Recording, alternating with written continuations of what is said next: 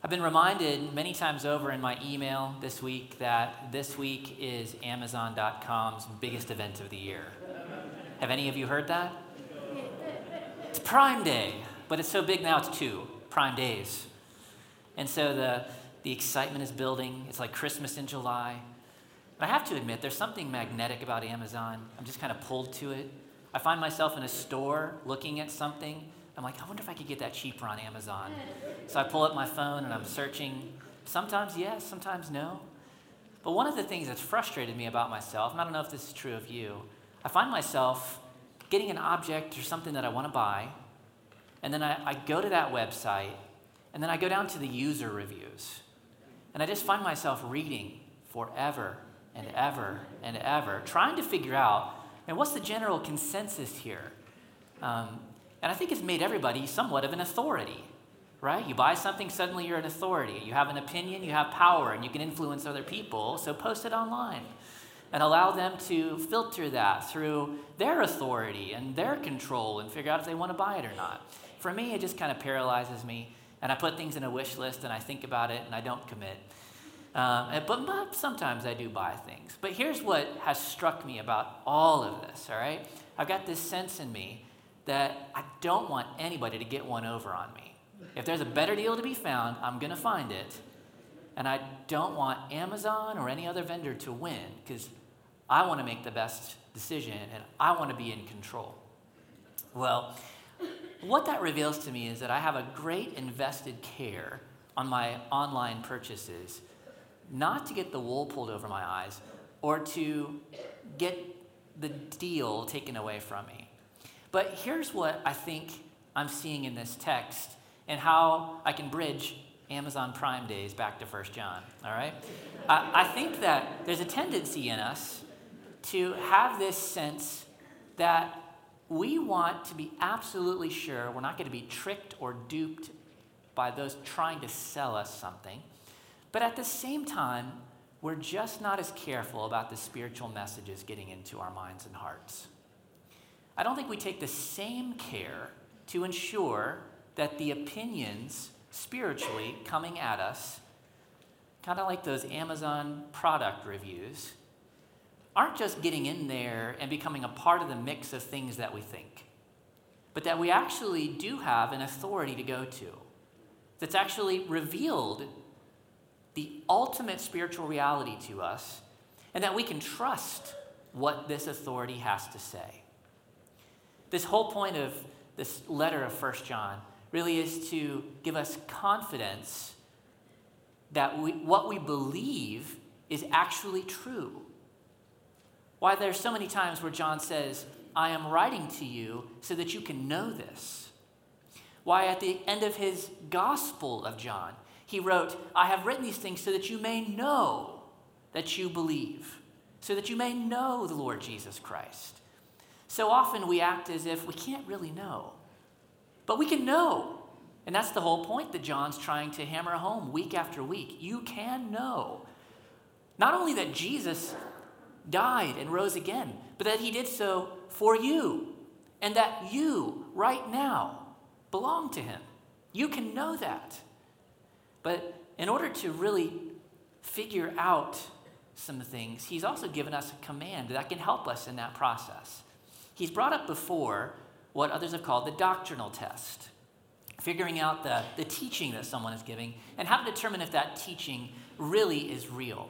Um, earlier in chapter 2 of 1 John, John told us that you can gauge a person's message by the life that that person lives. On the one hand, if, if they don't have love for others, if they don't have true love for God, then you really ought to take into consideration what they're saying. Because those who are teaching about Jesus Christ have been changed by Jesus Christ. Well, in this passage of Scripture, he is again bringing up the doctrinal test how to determine what you're hearing, but this time not based on the lifestyle of the person as much as another factor that he's going to bring in. I would say that most of the time, as I've read this passage and as I know myself, I'd say the trouble that I get into the most is that I tend to marginalize or forget the Lord Jesus. And it's usually at that time that I get into the most trouble.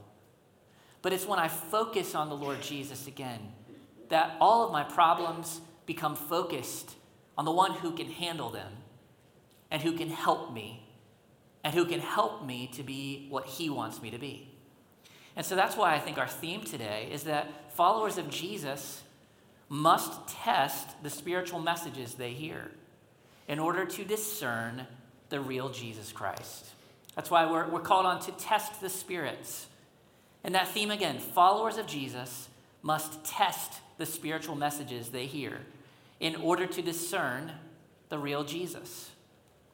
Our outline this morning, uh, let me show you what it is. In the first point, we're going to talk about the command to test the spirits. The command to test the spirits.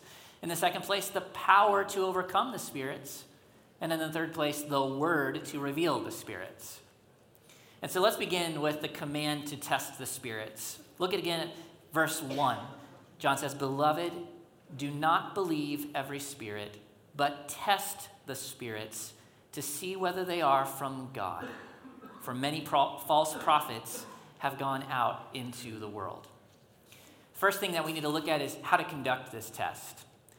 Did you notice the first word that begins this is the word beloved? Beloved.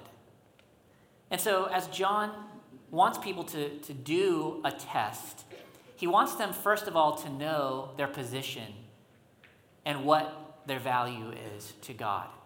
Believers in the church are called on to have a ministry of discernment, but that flows out of a heart of love.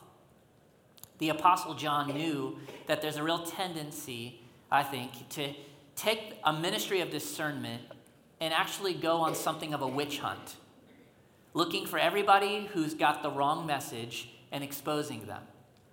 But in the meantime, Jesus kind of gets pushed off to the side, and the main objective becomes figuring out who's wrong. And if you doubt this, you can look at many websites that have discernment and sometimes they're very, very helpful and good, but there are some others. The main focus seems to be about proving how everyone is wrong. And the spirit in it is quite mean. Um, I think it degrades other people. But here, what John is doing is he's starting with this word beloved, and he's calling us to reckon with the reality that God loves us. And this ministry of testing and figuring out the messages we're hearing it's not to be done in a spirit that is seeking to expose for the sake of exposing, but for the sake of identifying so that we can find and identify the one who loves us. John knew that we are loved by God, and the command to discern truth from error is attached to a deep and jealous love that God has for his people, and one that we too are to adopt. So, in humility, we realize that the worst of the messages out there could very likely be found inside of us. And instead of being cynical, defensive, and expecting the worst of everyone, we need to adopt a spirit that assumes that God is at work, but then we need to apply the test that God gives us to apply in every situation for everybody who's speaking the word of God, even me this morning. All right? Now, why is this test necessary? Well, the world is a dangerous place. And world is mentioned several times in these six verses. There are predominant phrases that appear as you study the book of First John. Next week, um, it's the word love. And as a heads up, I'd encourage you to read through the rest of uh, 1 John 4 and try to find every occurrence of love that you can in anticipation for next week, and you'll be a step ahead. But for this week, one of the main words that appears is world. And what's revealed about the world is that it's a dangerous place. There are false prophets who have gone out into the world. And we're still in the world. We've already learned from Pastor Sam's preaching that we face three enemies that are a part of the world system. Those are the lust of the flesh, that's the desire to get things and seeing things that will make us feel good, the lust of the eyes, seeing something and coveting, and the pride of life, that desire to boast about who we are to everybody and everyone. All right? So if, if those things were not bad enough, we've got preachers who gladly attach themselves to those three things and make those three things the focus of their ministry. And they make it sound spiritual, really good, so that when we hear it, there's just a hint of Jesus, there's just a hint of spiritual things. And we think, well, that must be right. And we go and get trapped in a system that's a part of the world. Ephesians tells us this. Ephesians 6 10 through 12 tells us that we wrestle not against flesh and blood, but against the rulers, the authorities, the cosmic powers over this present darkness, against the spiritual forces of evil in the heavenly places. Likewise, 2 Corinthians 10 3 to 5 tells us that we don't wage war in the flesh. It says there, For the weapons of our warfare are not of the flesh, but have divine power to destroy strongholds. We destroy arguments and every lofty opinion raised against the knowledge of God, and take every thought captive to obey Christ. You read through the New Testament and you encounter verses like these.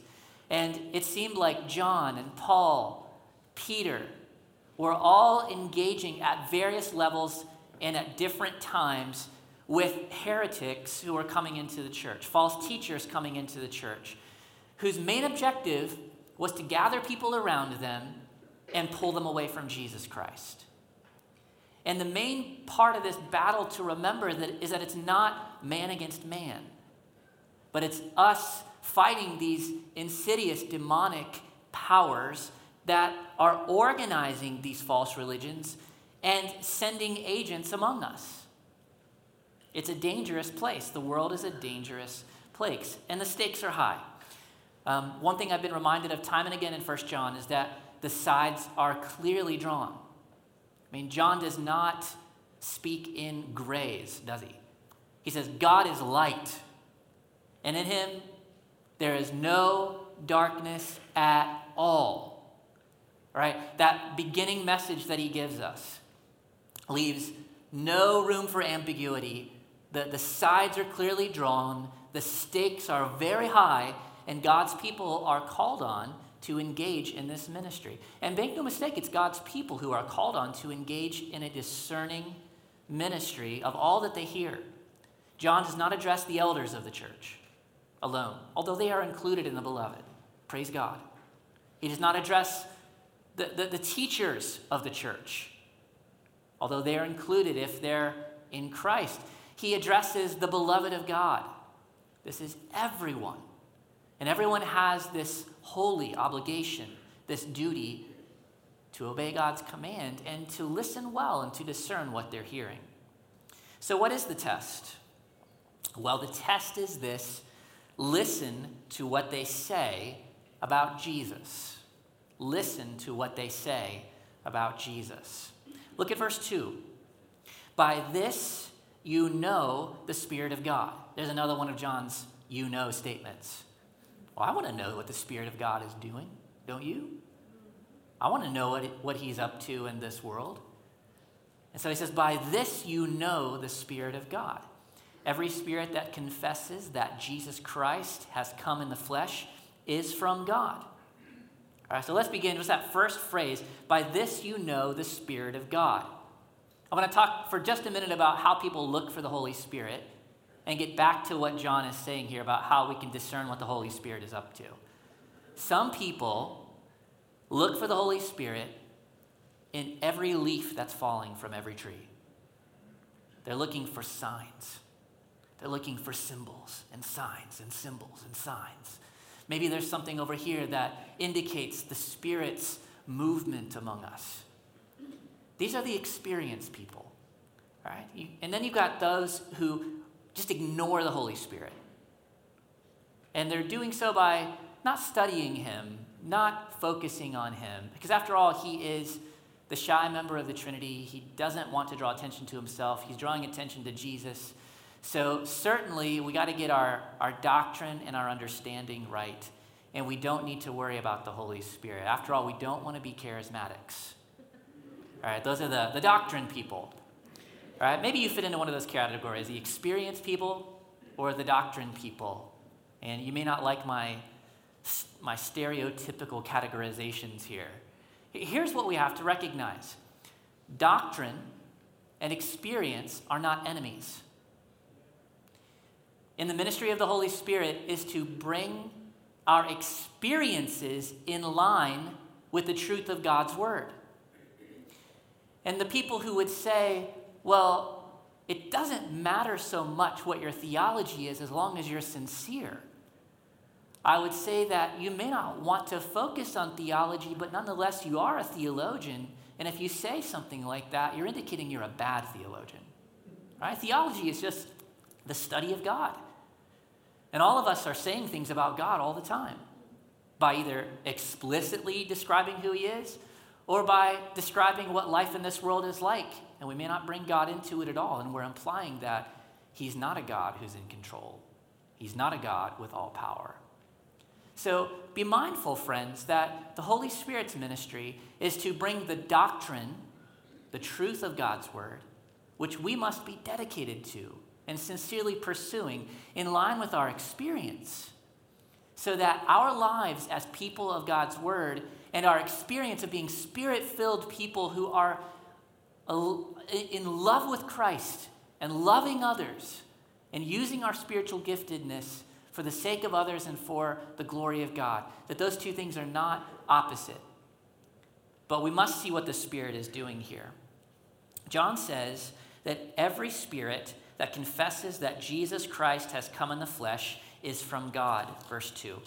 Now, that word confesses, we just focus on that for a minute. Every spirit that confesses is in Greek what's known as a third person active indicative. Now, it's very boring to say that in this setting here, but I looked these things up because it's important to me to recognize what's happening here, even in the grammar, because I read this and I think, well, John, I could, I could pull some people off the street and I could give them a hundred bucks and tell them, say that Jesus Christ has come in the flesh.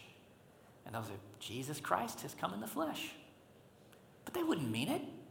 They'd just be a hundred bucks richer and then they would go out and not evidence any change or that that message that they confessed had any real bearing on their lives. Is that what confesses means? No, it's not. Why is that verb important? Because it's indicating something. It's not so much what a person has said in the past one time, but it's really about what's coming out of their mouths now. If they are confessing something right now, is it in line with what John says a preacher or a teacher of God's word should be saying? What is it that they should be saying? Well, it's that Jesus Christ has come in the flesh. I had questions this week. Why did John choose this phrase? I mean, for example, why not say, Jesus Christ is God? Why not say that? I mean, it, it, seems like in our day and age, that may need to be a little bit more emphasized.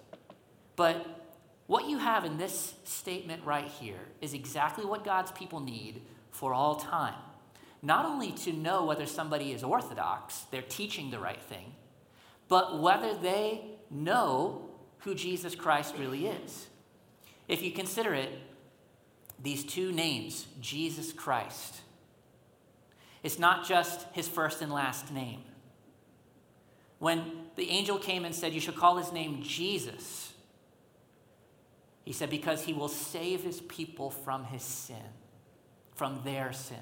And when he said he will be the Christ, this was the long awaited Messiah, the one who was in the presence of the Ancient of Days before he ever came to the earth.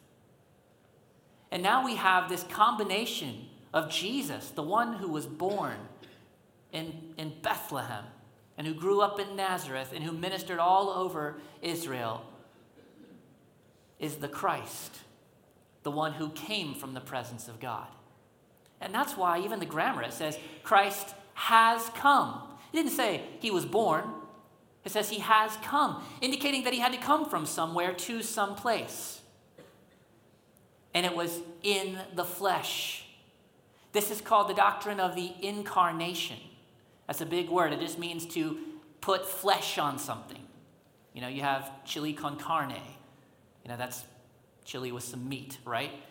Well, incarnation is putting meat on the bones, it's infleshing something. And what it means is that Jesus came and he actually had a real body. He actually walked on this earth. And he was 100% human. The body that he was given and that he came out of the womb as, it was him. This was the Christ. And in some mystery of God, the, the fullness of God met full humanity in one person, Jesus the Christ. And our hope is that while he was in the flesh, through his virgin birth, through his perfect life, through his substitutionary death on the cross for the sins of the world, and for his resurrection from the dead to life everlasting, that that is our hope. Right? These things are not unimportant. They are central. Christ's virgin birth, his substitutionary obedient life, his substitutionary death, and his resurrection from the dead. These things are core to our faith. And John says that anyone who confesses that, who doesn't just say that once upon a time and then continues saying other things that are different than that, no, the one who is confessing this as the core of the ministry, that is the one who is of the Spirit of God. Anybody else who pushes that away or marginalizes that or does not make Jesus, that Jesus, known, that is the spirit of Antichrist. Again, no middle ground with John. You're from the Spirit of God or you're of the spirit of the Antichrist. And every time he uses that phrase, spirit, what he's talking about is what is the authority or the power behind the preacher and what is being given voice to? As I think about what we are up against, I look at the text again and I see that every spirit, verse 3, that does not confess Jesus is not from God. And really, what this is talking about is that those who do not confess that Jesus has come in the flesh are not from God. This is the spirit of the Antichrist, which you heard was coming and now is in the world already. This refers back to what Pastor Sam taught us. He taught a, a message here called Overcoming the Antichrist. I encourage you to go back and listen to that if you have not. This message really just builds on that. And as you can see in the book of First John, he introduces a topic and then he goes to another topic and then he comes back again to that topic that he did a little bit earlier and tells you a little bit more about it. And that's what's happening here in 1 John 4 this morning.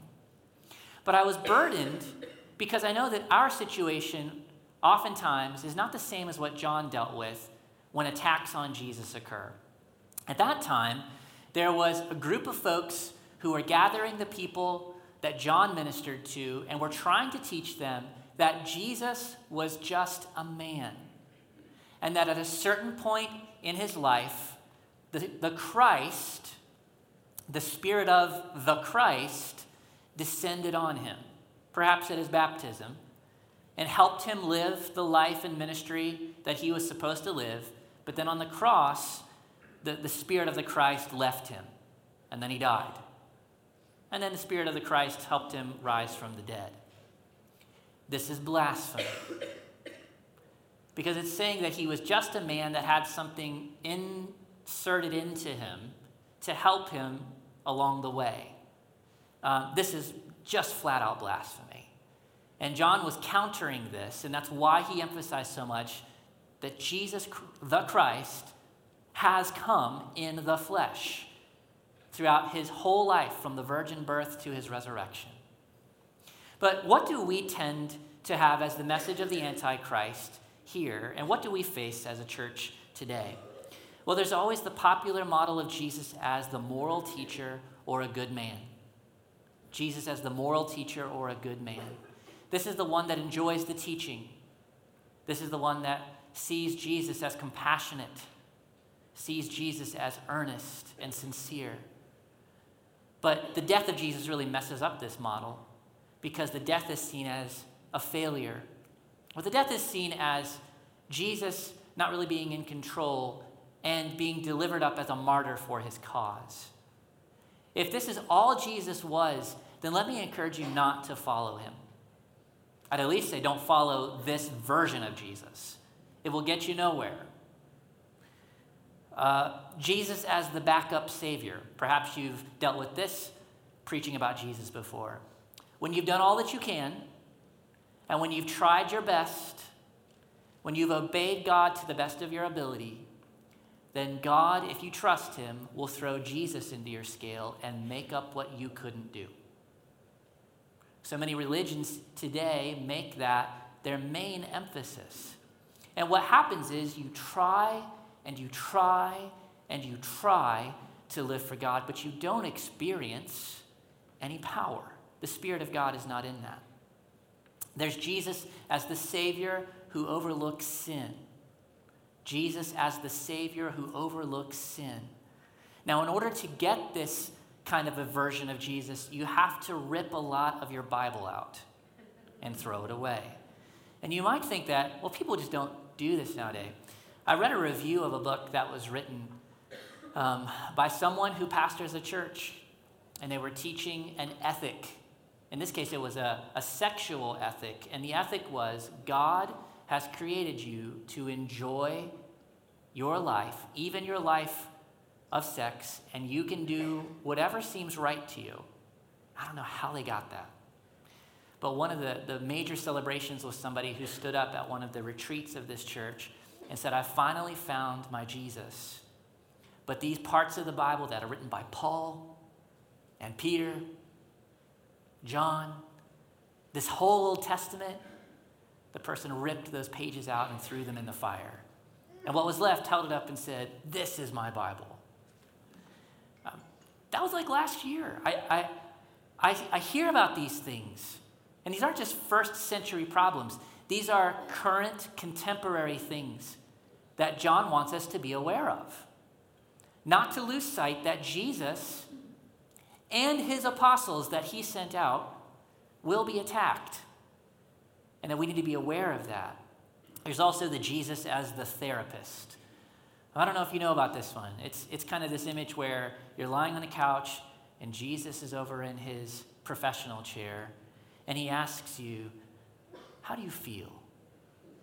How can I help you?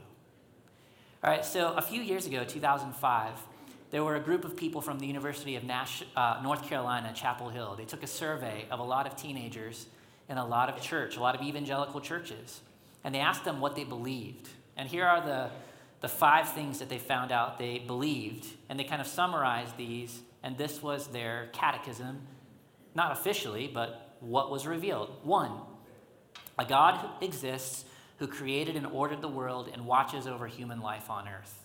Two, God wants people to be good, nice, and fair to each other, as taught in the Bible and by most world religions. Three, the central goal of life is to be happy and to feel good about oneself.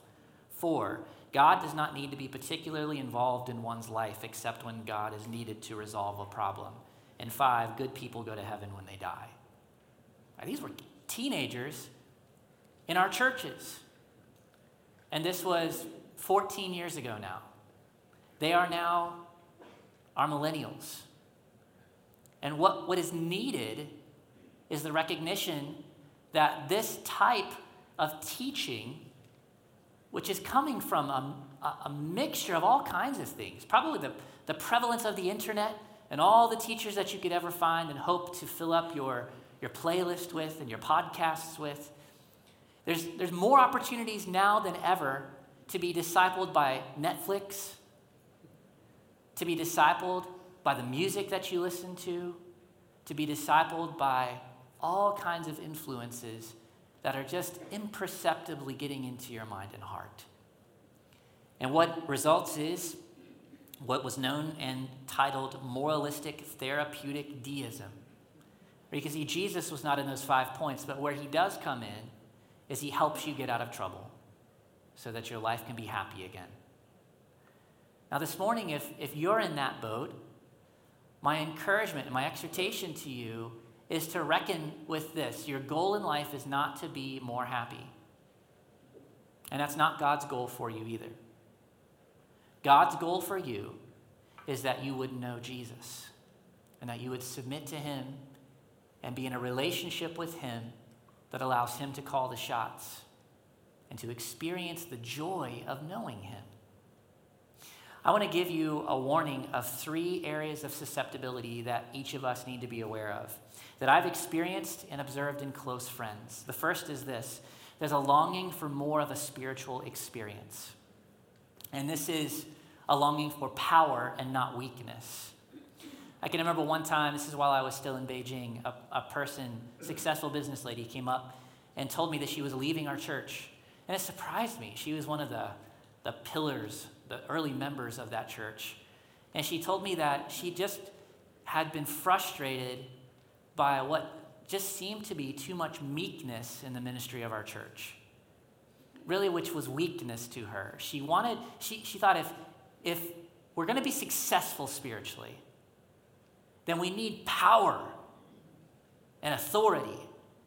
She had been attracted to and then started attending a church that popularized within China, the teaching of Benny Hinn.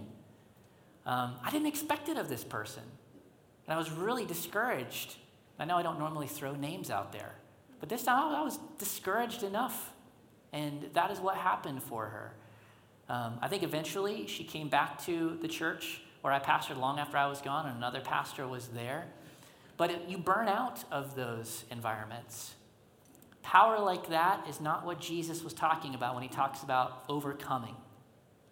Right, the second thing to be aware of is longing for relief from the spiritual war, and longing for happiness in this life, but not ultimately joy in Christ. Um, my wife and I knew another couple, and we had lunch at their house one day. You, you all wouldn't know any of them. Um, and I knew that before they were married, there was an intense struggle with sin. And finally, when they did get married, it didn't fix that problem. I don't need to get into all the details. But that's something for young people here to know. Marriage does not fix your problems, okay?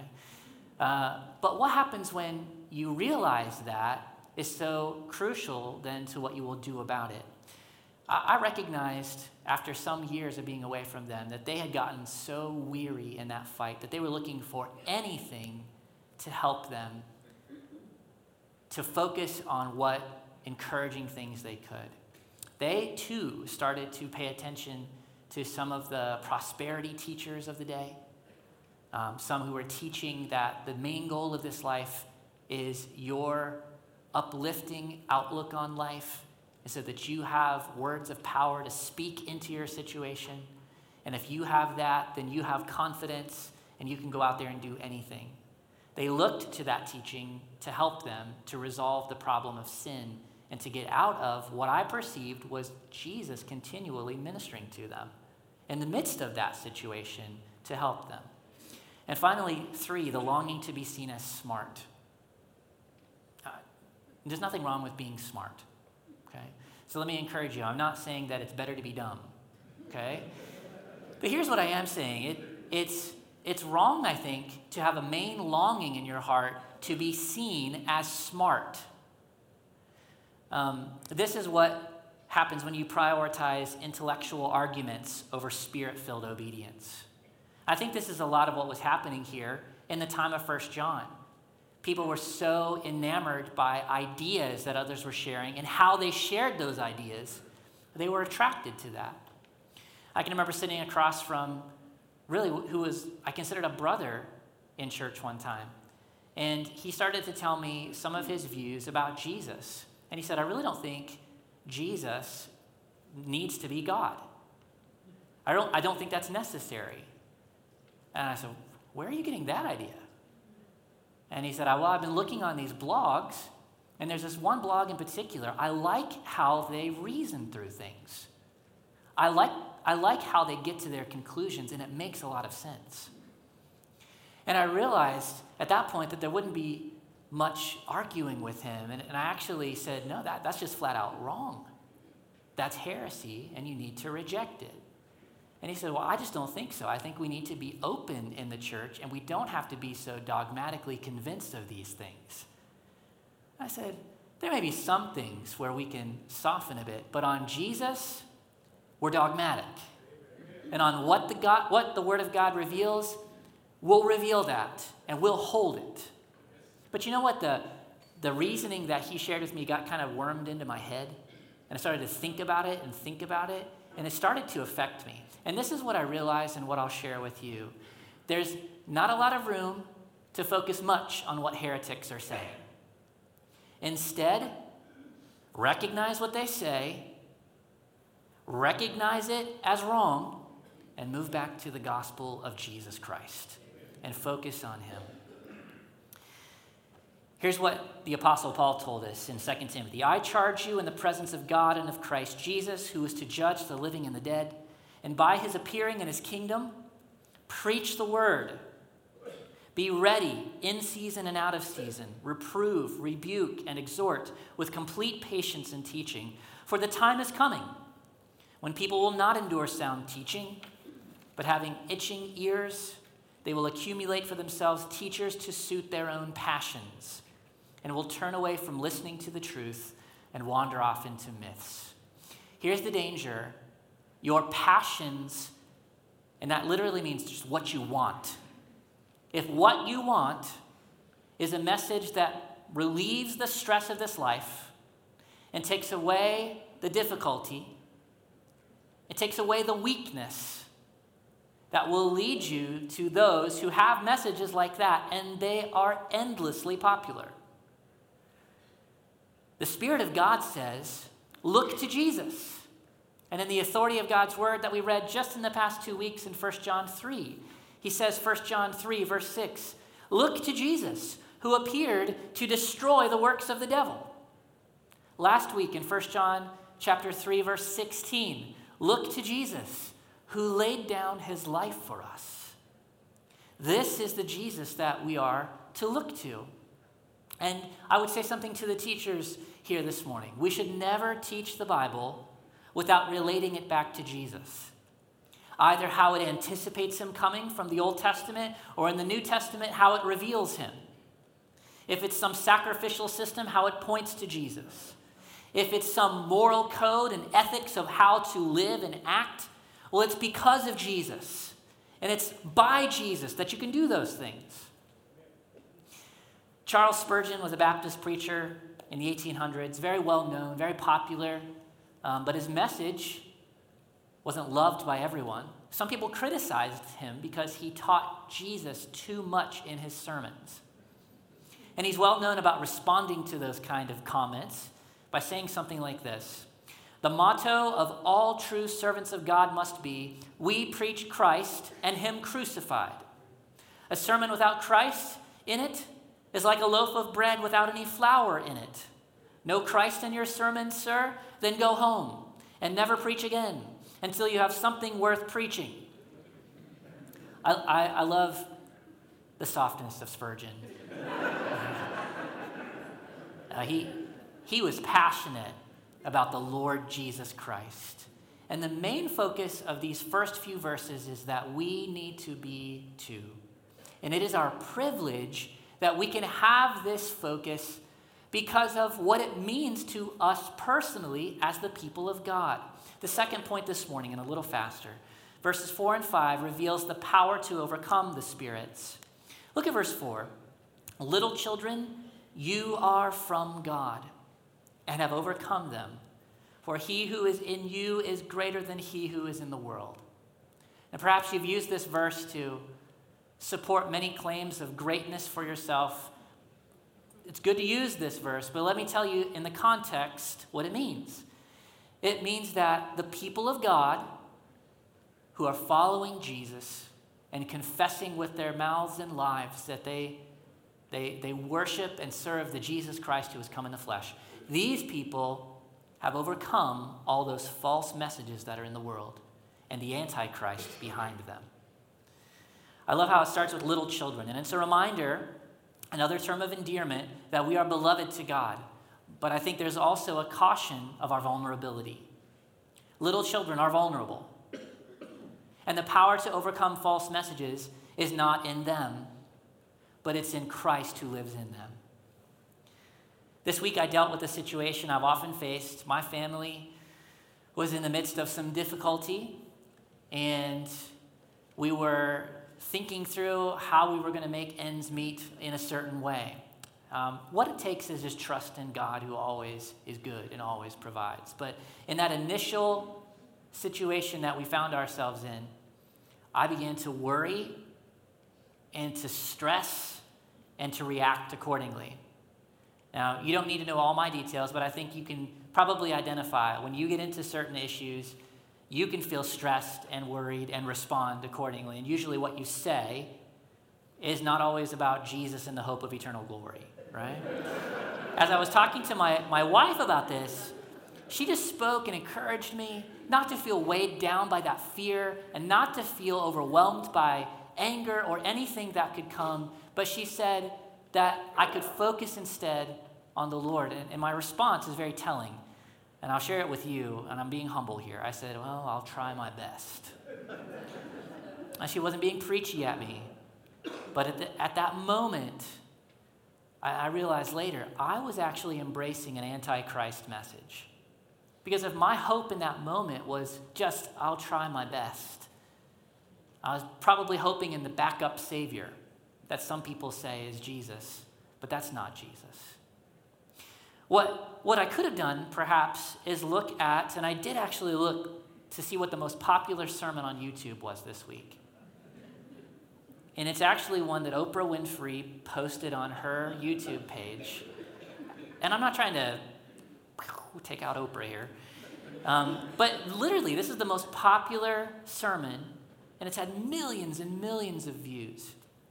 I could have taken the advice of this particular preacher and he said, Get up in the morning and invite good things into your life.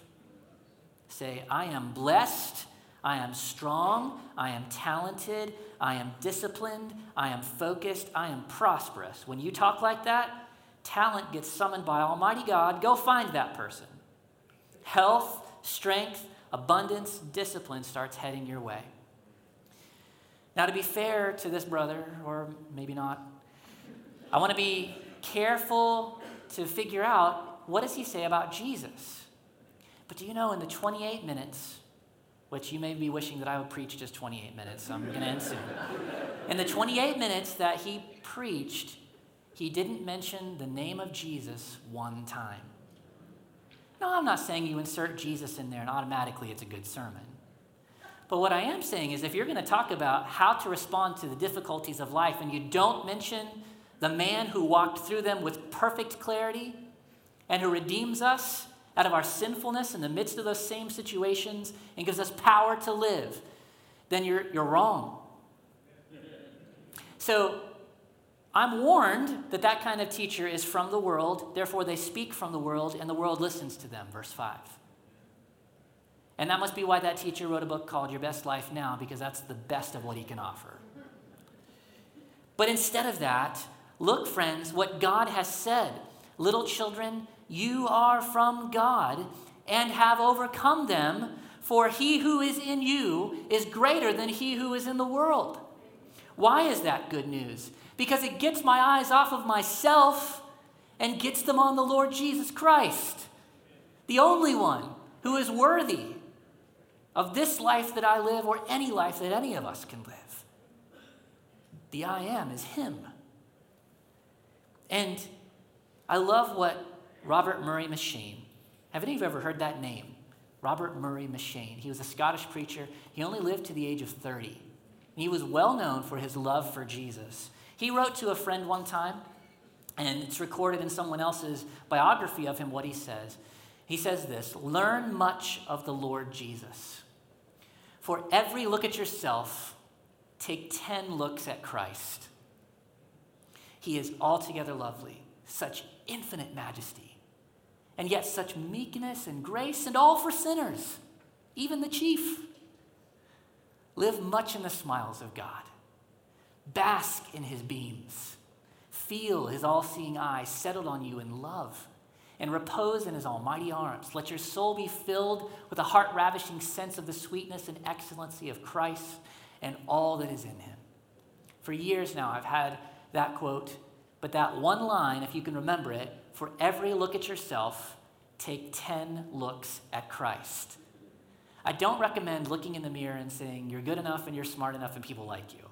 That's not going to get you very far in life. But if you look in the mirror and you say, God, you've made me today, and I am yours. Body and soul belongs to you.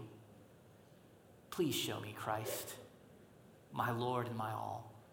This is the heart of the believer, and it's that attitude that reveals that you've overcome the messages of the world that would lead you away from Jesus Christ. Finally, today, in point three, is the word to reveal the Spirit. Look with me at verse six. We are from God. Do you notice that we've had a progression of that phrase from God throughout these first six verses of chapter four? I'd encourage you sometime, like I've done, maybe take a box, or a, a pen rather, and draw a little box around every expression of from God. And they'll pop out to you. You'll begin to see the flow of John's thought. At the beginning, he said, Make sure that you test the spirits to discern every message to see whether it is from God. Remember that? And then in verse 4, he said, Little children, you are from God. The confidence that he speaks into their lives, that they belong to God, that they actually can say to anyone, I come from God. Well, what a, what a statement. But it's a different one to say, we are from God. You notice that John says that in verse 6. It's a bold thing to say. And he's essentially saying, you know what? If you want to know what God says, listen to us. And who's the us? Well, that's John, Peter, Paul, those apostles who were sent out and who wrote our New Testament. Now, his, his statement is astonishing because he's basically saying what any false teacher would say, right? A false teacher would come and say, God told me to say this. And then he'll begin to say something, or she'll begin to say something, right? And the, the second thing that they tend to say is, God gave me this word just for you. And, and then they'll begin to say it. Some even profess to be Jesus the Messiah himself. John is not saying, like they are, that he is Jesus, but he is saying, I have a message, and my message is God's message. Now, that's an astonishing statement. But, friends, did you recognize that's the claim of the entire New Testament? The argument put forward by the New Testament is that Jesus sent out a group of men to pen the story of his life and the outflow of the glory of God in the church that he, he formed by his own blood. And that now, we who have come generations later, if we want to know who has the message of God, we only have to look one place in our Bible and those who wrote it. It's an astonishing claim. We are from God. But John knew that we needed to have this message, and he had a sense that the apostles really were sent by Jesus. So the message that they wrote is from Jesus. You know, I, I read another thing, this was on Twitter this week. Someone was making an argument that Jesus never once, in the recorded words that we have about him, mentioned abortion, therefore, he is not against abortion. But that's, that, that supposes something. That presupposes something. And it, it's true, he doesn't mention protecting the unborn. But the presupposing is this that Jesus has nothing to do with the rest of what's been written in our Bibles. Jesus is the author of this word. And the Holy Spirit, whom God the Father and Jesus has sent, has made sure that we have every word that they wanted us to have. And so our confidence is that whatever Jesus, and sometimes the words in red, you know, my, I mean, check on this. My Bible does not have words in red. There's nothing particularly wrong with words in red, but sometimes they can make you feel like those words in red are more holy than the other words. Here's the reality it's all from Jesus. And it all points to Jesus, and it's all necessary for us to grow in life and godliness. Another thing that's happening here is that when we hear preaching from God's word, it resonates. I hope in some small way that you have heard about Jesus this morning and you want to know him more. My prayer is that I could reveal him in some way and magnify him in some way that you would want to know more about him. And if you are confronted by other messages, that you would dismiss them so that you could run to Jesus. But the reality is, God's people who profess to be so and confess to be God's people are tested by this word preached. Friends, you are tested and I am tested every time the word of God is preached. And the, the doctrine of the apostles comes clearly out. Whenever Sam preaches us and I'm sitting where I sit, I am responsible to receive it and not just to listen, but to take it. And the word reveals whatever spirit I'm of right then.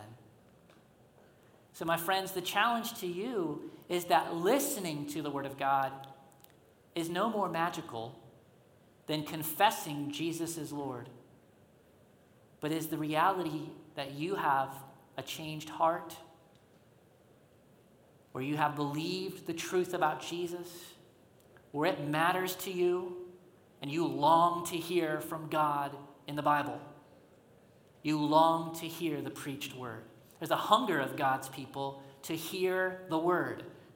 And I think that's why the majority of people who come here come here. That's what I hear time and again. We love the preaching, we love that the Bible is taught. And to that I say amen. And I want that to increase and to never be lost in the shuffle of culture or things that we're expected to say. What needs to be said is that Jesus Christ has come in the flesh and he will come again. In the meantime, what do we think of him? In the, the 1700s, John Newton, the pastor and author of Amazing Grace, wrote a whole bunch of hymns, some of them not well known. He basically wrote them for his people in the church that he pastored in Olney, England.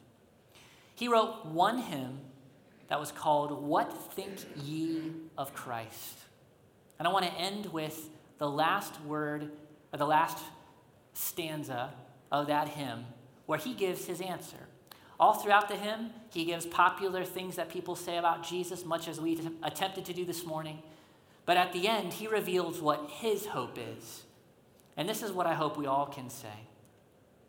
If asked what of Jesus I think, though still my best thoughts are but poor, I say, He's my meat and my drink, my life and my strength and my store, my shepherd, my husband, my friend, my savior from sin and from thrall. It's an old word that means the control of somebody else.